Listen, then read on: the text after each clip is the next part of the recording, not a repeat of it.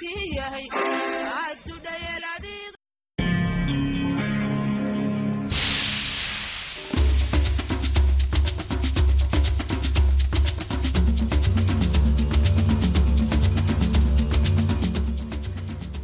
Hii ni idhaa ya Kiswahili ya Sauti ya Amerika, VOA, ikitangaza kutoka hapa Washington DC. Ni saa moja na nusu usiku kwa saa za Afrika Mashariki, sawa na saa kumi na mbili na nusu jioni kule Afrika ya Kati. Hapa Washington DC ni saa tano na nusu asubuhi. Haujambo msikilizaji, popote pale unapotusikiliza. Ninayekukaribisha hivi sasa naitwa Mkamiti Kibayasi na mimi ni Idi Ligongo. Karibu katika matangazo yetu ya leo jioni, Jumatano Februari 28 mwaka 2024. Matangazo haya yanasikika kupitia redio zetu shirika, ikiwemo Redio Free Africa ambayo inasikika kote nchini Tanzania na eneo zima la maziwa makuu kupitia masafa mafupi, vilevile Redio Citizen inayosikika kote nchini Kenya, Redio Ngoma ya Amani mjini Fizi huko Kivu Kusini nchini Jamhuri ya Kidemokrasia ya Kongo. Tunapatikana pia kupitia mtandao wetu wa www voa swahili.com.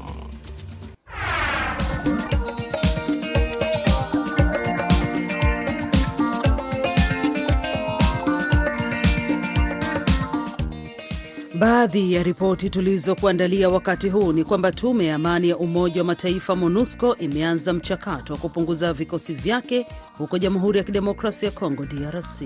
Kwingineko, waziri mkuu wa Ethiopia Abi Ahmed yupo Kenya kwa ziara ya kiserikali akiwa mwenyeji wake Rais William Ruto wa Kenya. Ni baadhi ya vidokezo ambavyo utavisikia ndani ya dakika 30 za matangazo haya ya jioni ya VOA Swahili. Tunaanza na habari za dunia ambapo hivi sasa zinasomwa na Id Ligongo.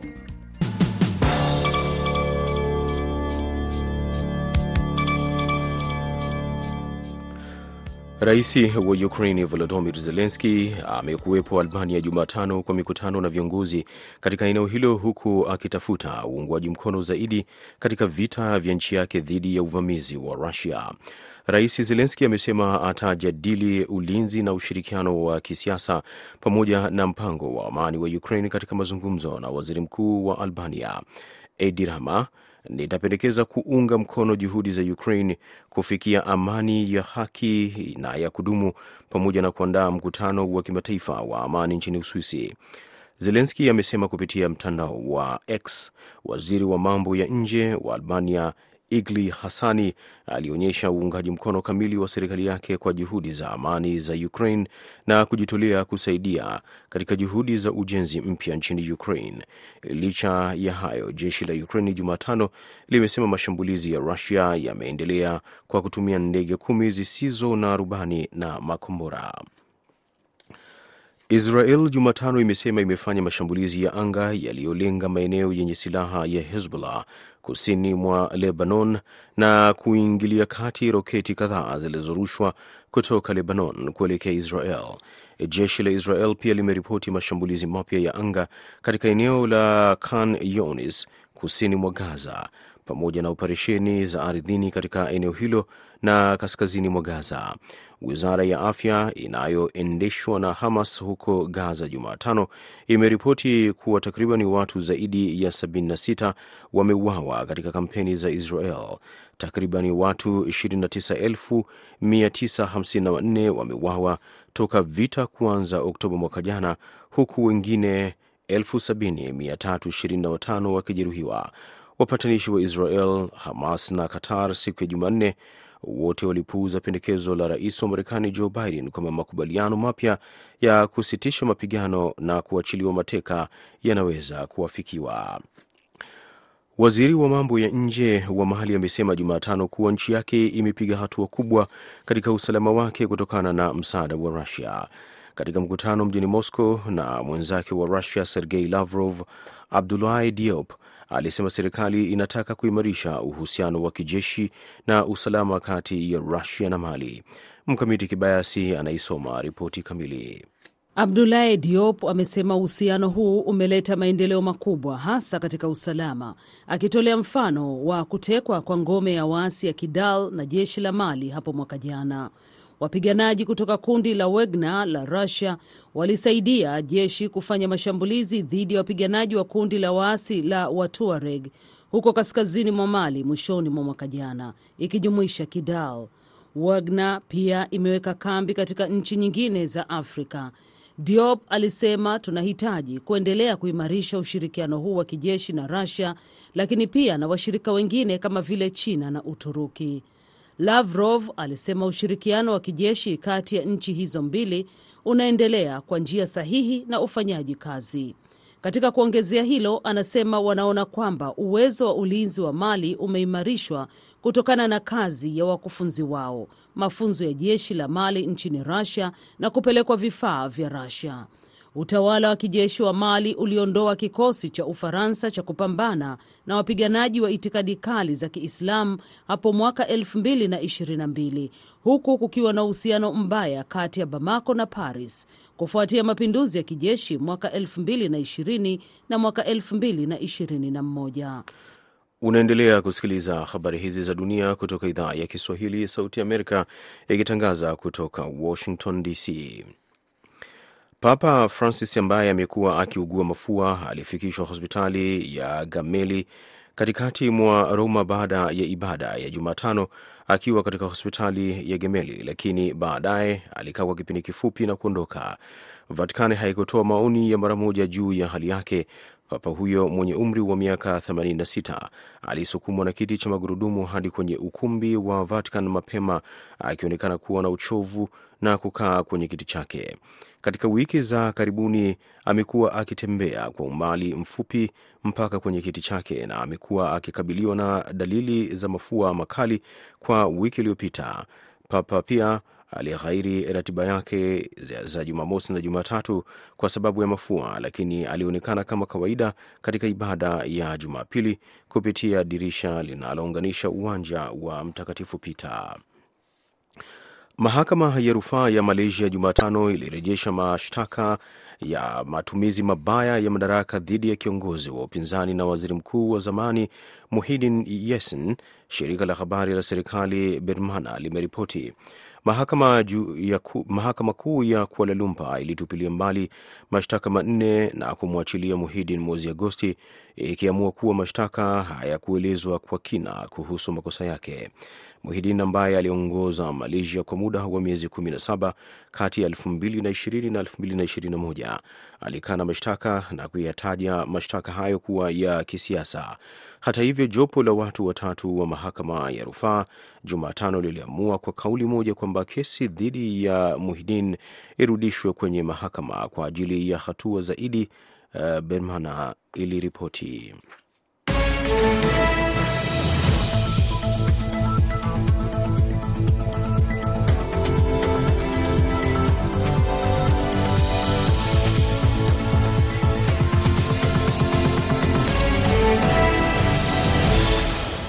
Unaendelea kusikiliza matangazo ya idhaa ya Kiswahili ya Sauti ya Amerika, VOA, kutoka hapa Washington DC. Habari tuliopatia uzito wa juu inatupeleka kule nchini Kenya, ambapo waziri mkuu wa Ethiopia Abi Ahmed yuko katika ziara ya kiserikali nchini Kenya na amefanya mkutano wa pande mbili na rais wa nchi ya Kenya William Ruto. Viongozi hao wawili wamekubaliana kuimarisha mahusiano ya raia wa nchi hizo mbili kwa kuondoa vikwazo vya usafiri na kuwezesha kuongezeka kwa biashara kati ya Kenya na Ethiopia. Ili kufahamu kwa kina, tunajiunga na mwandishi wetu Kennedy Wandera wa kutoka Nairobi.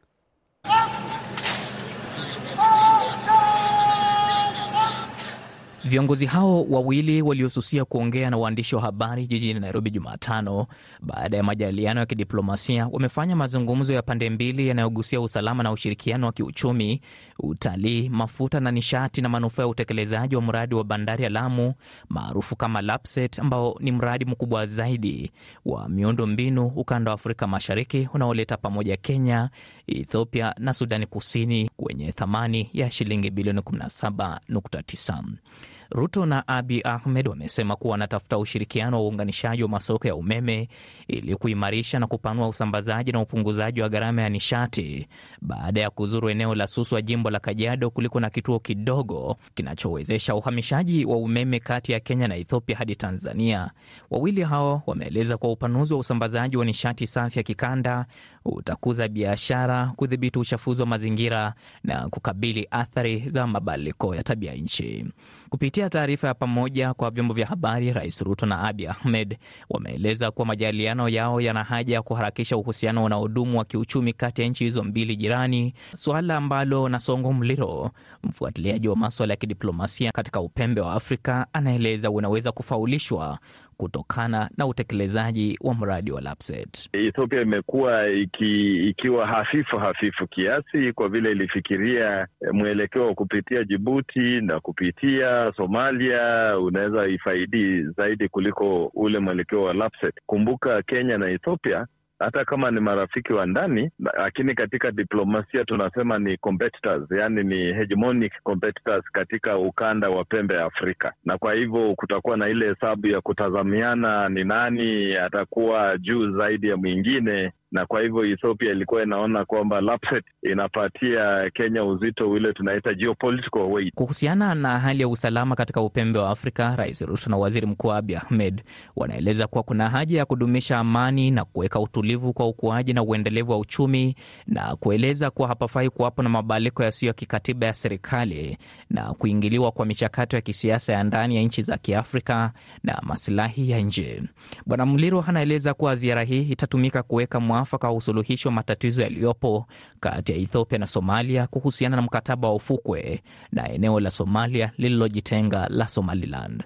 Somaliland ilikuwa himaya ya Uingereza karibu na Guba ya Eden na ilijitangazia uhuru wake kutoka Somalia mwaka wa 1991 ingawa haijatambuliwa kama taifa na jumuiya ya kimataifa.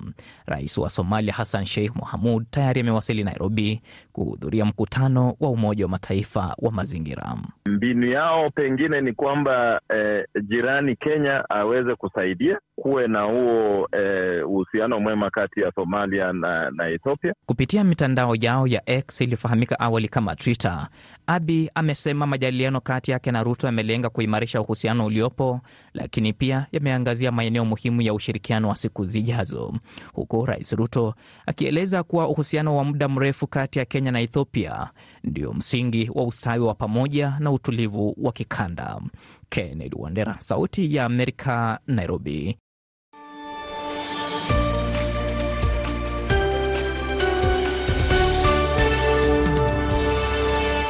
Nam, kwingineko basi, huko Jamhuri ya Kidemokrasia ya Kongo DRC, inaelezwa kwamba tume ya amani ya Umoja wa Mataifa MONUSCO imeanza leo mchakato wake wa kupunguza vikosi vyake huko nchini Kongo kama ilivyoahidi hapo mwishoni mwa mwaka jana. Kwa kipindi cha kwanza, MONUSCO imefunga virago vyake katika eneo la Kamanyola ndani ya jimbo la Kivu Kusini. Kutoka Kamanyola, mwandishi wetu wa Bukavu Mitima De La shans ametuandalia ripoti ifuatayo. Kambi ya MONUSCO Kamanyola ilianzishwa mnamo mwaka 2005 ikihakikisha ulinzi wa raia na usalama wa watu wa vijiji vipatikanavyo kwenye angalau umbali wa kilomita 20 kutoka kambi hiyo. Sasa imekabidhiwa kwa polisi wa taifa la Kongo watakaoisimamia. Kwa sasa walioondoka Kamanyola ni askari 112 wa kikosi cha Pakistani, ila wanaotarajiwa kuondoka Kivu Kusini ifikapo mnamo Aprili ijayo ni askari wa amani wa Umoja wa Mataifa wanaokadiriwa kuwa yapata elfu mbili watakaojiondoa katika maeneo mengine kama vile Uvira, Mikenge, Bukavu, Bunyakiri na kadhalika. Wakati wa hafla iliyofanyika kwenye kituo cha MONUSCO Kamanyola, mwakilishi maalum wa katibu mkuu wa Umoja wa Mataifa katika Jamhuri ya Kidemokrasia ya Kongo, akiwa pia mkuu wa MONUSCO Bintu Keita, amesema makabidhiano ya kambi hiyo kwa mamlaka ya Kongo ni sehemu ya utekelezaji wa mpango wa kujiondoa kwa MONUSCO nchini Kongo. Amekumbusha kwamba barua ya pamoja iliyotiwa saini mnamo Novemba 21 mwaka jana kati ya serikali ya Kongo na MONUSCO ilibainisha Kivu Kusini kama jimbo la kwanza ambalo MONUSCO inapaswa kujiondoa kama sehemu ya mpango wa kuondoka hatua kwa hatua nchini Kongo. Bintu Keita amesema Tunatumai kwamba makabidhiano ya kambi ya Kamanyola pamoja na ujenzi unaoendelea wa kituo kidogo cha polisi ya Kongo ulioanzishwa na MONUSCO utakuwa kama mfano na msukumo kwa mchakato uliosalia kwa kujiondoa kwa MONUSCO. Natoa pongezi kwa mamlaka za Kongo kwa kuimarisha jeshi la polisi Kamanyola kwa mujibu wa ahadi zilizotolewa na serikali ili kuongeza nguvu na uwezo wa vikosi vya ulinzi na usalama sambamba na kuiondoa MONUSCO. Pia napongeza kujitolea kwa askari wa kikosi cha Pakistani na kuwashukuru kwa ubora wa huduma walizotoa kwa wakazi wa Kamanyola na kwa Umoja wa Mataifa. Alipokabidhiwa funguo za kambi hiyo, gavana kwa muda wa jimbo la Kivu Kusini Mark Malago Kashekere aliyeahidi kuwa serikali ya Kongo itahakikisha kuwa polisi watatunza vifaa vyote walivyoachiwa, haswa nyumba za walinzi zilizojengwa awali, jenereta, magari mawili na kadhalika akiwataka pia raia kuamini polisi. Hatutapata maendeleo bila amani. Taambia wakaaji wa, wa Kamanyola au ndio watasaidia serikali kwa kukamilisha hiyo hiyo amani, wafanye konfiansi kwa viongozi wao. Mkuu wa eneo la Kamanyola Francois Migabo Papi anaelezea matarajio ya wakazi wa Kamanyola anaosimamia baada ya kuondoka kwa MONUSCO miaka 19 baadaye. Tunafikiri ya kwamba polisi itaendelesha mission ya kulinda raia na mali yake, vilevile vile kulinda vitu ambavyo wamewaachia kwa kuboresha kazi zao. Mkuu wa MONUSCO Bintu Keita amekumbusha kwamba baada ya kuondoka kwa MONUSCO, Umoja wa Mataifa utasalia nchini Kongo kupitia mashirika yake, mifuko na mipango yake ili kuendeleza msaada wa Umoja wa Mataifa Kongo kulingana na mamlaka yake. Lakini Bintu Keita amesisitiza kuwa jukumu la ulinzi wa raia na usalama sasa litakuwa la serikali ya Kongo pekee. Mitima de la Chance, Sauti ya Amerika, Bukavu.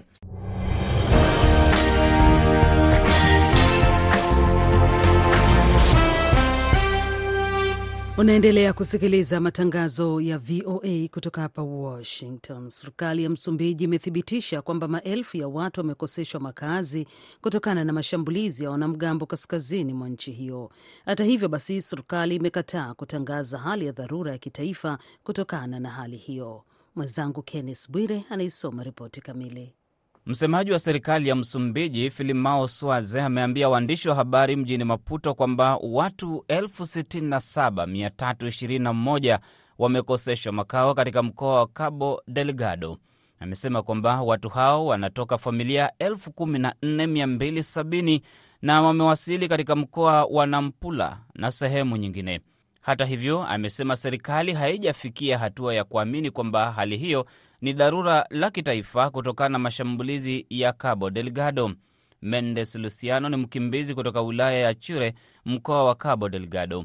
Amesema kwamba wameshambuliwa na kundi la wanaume waliokuwa wamejihami kwa panga na bunduki.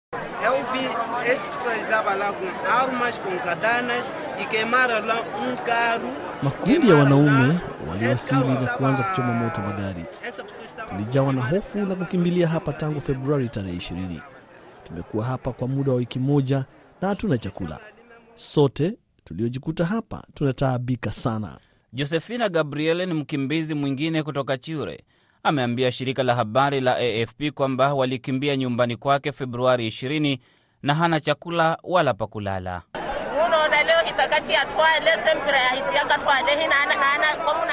Milio ya risasi ilituamsha kutoka kwenye usingizi.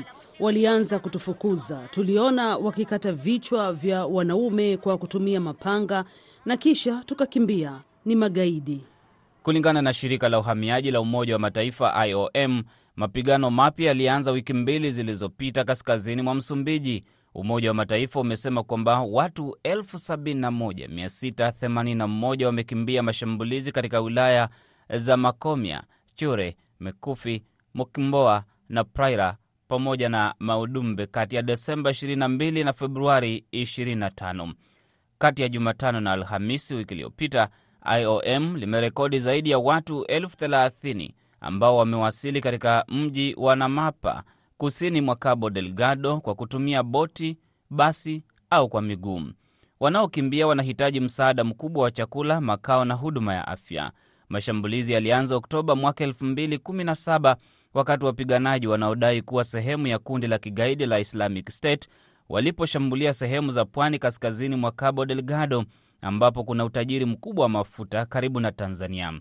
Tangu Julai mwaka 2021 maelfu ya wanajeshi kutoka Rwanda na SADC wameshika doria sehemu hiyo kusaidia jeshi la Msumbiji na wamefanikiwa kudhibiti sehemu kubwa ya Cabo Delgado.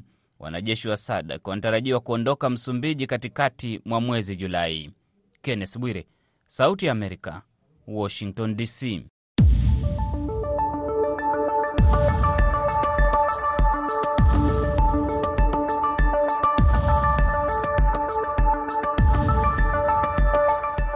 Watoto katika mji huko Ukraine kwenye uwanja wa mapambano wamelazimishwa kutumia takriban masaa elfu tatu hadi elfu tano sawa na miezi minne hadi saba kujificha chini ya majengo na katika vituo vya treni kwa zaidi ya miaka miwili, wakati mashambulizi ya anga yanapiga baada ya Russia kuvamia kijeshi nchini humo. Katika makala ya afya hivi leo, mwenzangu Miri Mgawe anasimulia taarifa hii ya Reuters. Tangu vita vya Rusia vilipozuka Februari mwaka 2022, tahadhari za mashambulizi ya anga 3500 katika mikoa ya Zaporizhia na Kharkiv na mengine 6200 katika mkoa wa Donetsk yametaabisha watoto na kupelekea kuwa tatizo la afya ya akili na kushindwa kujifunza.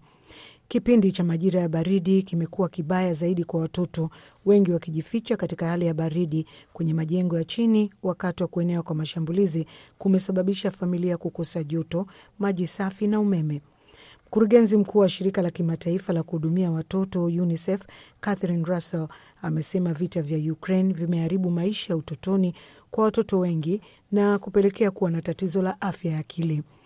Watoto wameshuhudia miaka miwili ya vita, kutengwa na kuondolewa katika familia zao, kupoteza wapendwa wao, kukoseshwa makazi katika shule na huduma za afya.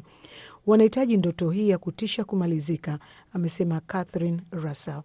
Mashambulizi ya makombora yanapelekea fursa ndogo kwa watoto wa Ukraine kurejea katika hali ya kawaida, kuondokana na maumivu yanayotokana na vita. Kila milipuko inapotokea inasababisha taharuki zaidi kwa watoto. Elimu ni chanzo cha matumaini, fursa na uthabiti kwa maisha ya watoto, lakini vinaendelea kuvurugwa au kuondolewa kwa mamilioni ya watoto wa Ukraine. Matokeo ya vita ya kisaikolojia kwa watoto ni makubwa sana. Hiyo ni kwa mujibu wa data zilizoonyeshwa na kufanyiwa tathmini watoto wenye umri wa kati ya miaka kumi na tatu na kumi na tano ambao wametaabika kupata usingizi. Msemaji wa UNICEF James Elder anaeleza hali ilivyo. Three young boys died here, burnt alive, they say, when a drone hit the oil depot just next to here. You can, you can hear an air raid siren now. Vijana watatu wadogo wamekufa hapa, wamechomwa moto hadi kufa, wanasema wakati ndege isiyokuwa na rubani ilipogonga kinu cha mafuta karibu na hapa. Unaweza kusikia shambulizi la anga likitokea sasa. Kijana mwenye umri wa miaka saba, mwenye umri wa miaka minne, miezi saba. Najaribu kuelewa hili. Nyumba yao ilikuwa ni ipi? Walikuwa wamejificha wapi? Najaribu kufikiria walikuwa wamejificha wapi. Wakati huo vijana hao wadogo walikuwa wanatafuta kujificha wapi? Hakuna pa kujificha katika vita hivi, hakuna pa kujificha kabisa katika vita.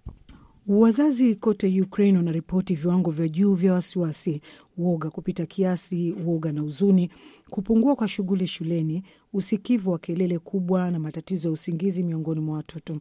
Wakati ambapo usaidizi wa wazazi unahitajika zaidi, nusu ya wazazi waliohojiwa wanaripoti kwamba wanahitaji kutegemeza watoto wao. Kote nchini, asilimia 40 ya watoto Ukraine hawawezi kupata elimu kutokana na ukosefu wa majengo. Data za hivi karibuni zinaonyesha kuwa kiwango cha mafunzo kilichoongezeka mwaka 2022 kinalinganishwa na mwaka 2018 ni sawa na miaka miwili ya kupoteza kusoma kwa mwaka mmoja kupoteza hesabu.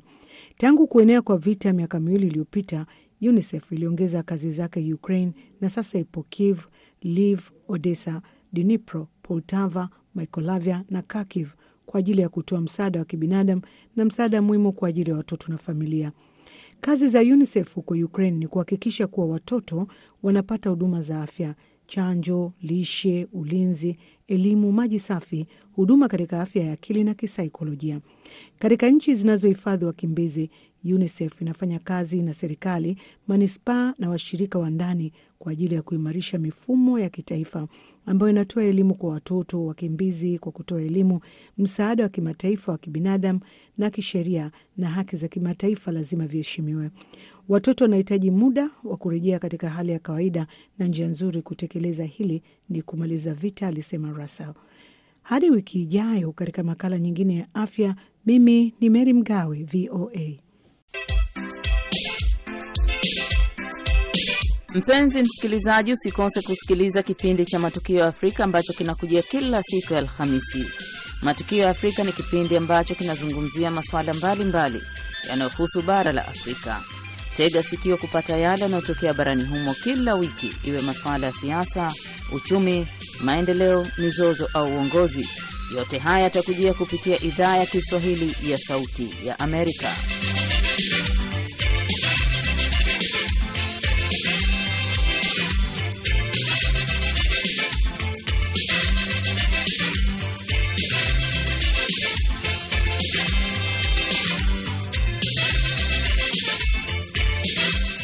Na msikilizaji, basi mpaka hapa ndio nakamilisha matangazo ya VOA Swahili kwa wakati huu. Usikose kusikiliza kipindi cha Kwa Undani, ambapo leo utakuwa naye Huba Abdi kwa niaba ya injinia Cornelius, hali kadhalika mwongozaji wa matangazo Aida Isa.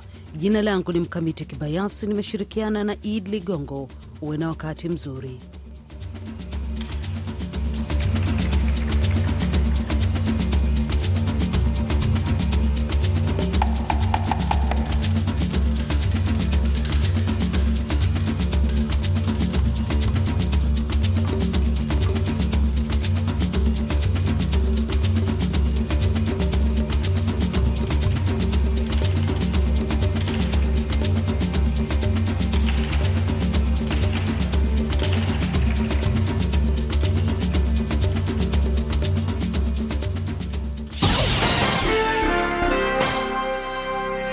Ifuatayo ni tahariri inayoelezea maoni na msimamo wa serikali ya Marekani. Marekani inalaani vikali ongezeko la machafuko nchini Jamhuri ya Kidemokrasia ya Kongo na inatoa wito kuchukuliwa hatua za mara moja kupunguza mvutano kati ya Rwanda na DRC. Mapigano makali yalipamba moto katika miezi ya karibuni kati ya jeshi la DRC na waasi wa M23 wanaoungwa mkono na Rwanda huko mashariki mwa DRC. Katika mkutano wa dharura wa Baraza la Usalama la Umoja Mataifa, mwakilishi wa Marekani wa masuala ya siasa Robert Wood alisema mamilioni ya watu tayari wanakabiliwa na mzozo mbaya wa kibinadamu. Kiwango cha watu kuhama makazi yao, ukiukwaji wa haki za binadamu, unyanyasaji wa kijinsia na mateso ni vya kutisha. Mashambulizi ya hivi karibuni ya waasi wa M23 wanaoungwa mkono na Rwanda kwenye mji wa Sake karibu na Goma hayakubaliki. M23 wanatakiwa kusitisha mapigano mara moja na kuondoka katika eneo hilo kama walivyowaahidi viongozi wa kikanda kwamba watafanya hivyo. Lazima Rwanda iache kuwaunga mkono M23. Inatakiwa pia kuondoa wanajeshi wake kwenye ardhi ya Kongo na kuondoa mara moja mifumo yake yote ya ulinzi wa anga ikiwemo makombora ambako ripoti za kuaminika zinabaini kuwa walihusika kwa kushambulia kwa makusudi ndege zilizokuwa na rubani za kikosi cha kulinda amani cha Umoja Mataifa MONUSCO. Marekani imekuwa pia ikilaani kila mara ushirikiano kati ya wanajeshi wa DRC na waasi wa Rwanda wa FDLR ambao wako chini ya vikwazo vya Umoja Mataifa na Marekani, alisema Balozi Wood. Lazima DRC iache mara moja kuunga mkono na kushirikiana na FDLR. Tunalaani kundi lolote ambalo linaunga mkono itikadi ya mauaji ya kimbari na tunatambua kuwa FDLR bado ni tishio kubwa kwa usalama wa Rwanda. Rwanda na DRC, alisema Balozi Wood, wanatakiwa kutekeleza tena dhamira yao kwa hatua za kujenga imani walizoafikiana mwezi Disemba, kurejea kwenye sitisho la mapigano na kuchukua hatua za kuwawajibisha wanaohusika na ukiukwaji wa haki za binadamu. Marekani, aliongeza, iko tayari kutoa mchango wake wa kijasusi na kidiplomasia kusaidia katika ufuatiliaji wa sitisho lolote la mapigano. Balozi Wood alisisitiza kwamba Marekani inaunga mkono kwa dhati uhuru na usalama wa mipaka ya DRC na amani ya kudumu kwa wananchi wote wa Kongo. Rwanda na DRC lazima wajiepushe na hatari ya vita, alitangaza. Pande zinazozozana na wadau wa kikanda lazima waanzishe tena michakato ya Nairobi na Luanda. Juhudi za kidiplomasia, sio za kijeshi, ndiyo njia pekee ya kufikia suluhu kupitia mazungumzo na amani ya kudumu. Hiyo ilikuwa tahariri inayoelezea maoni na msimamo wa serikali ya Marekani.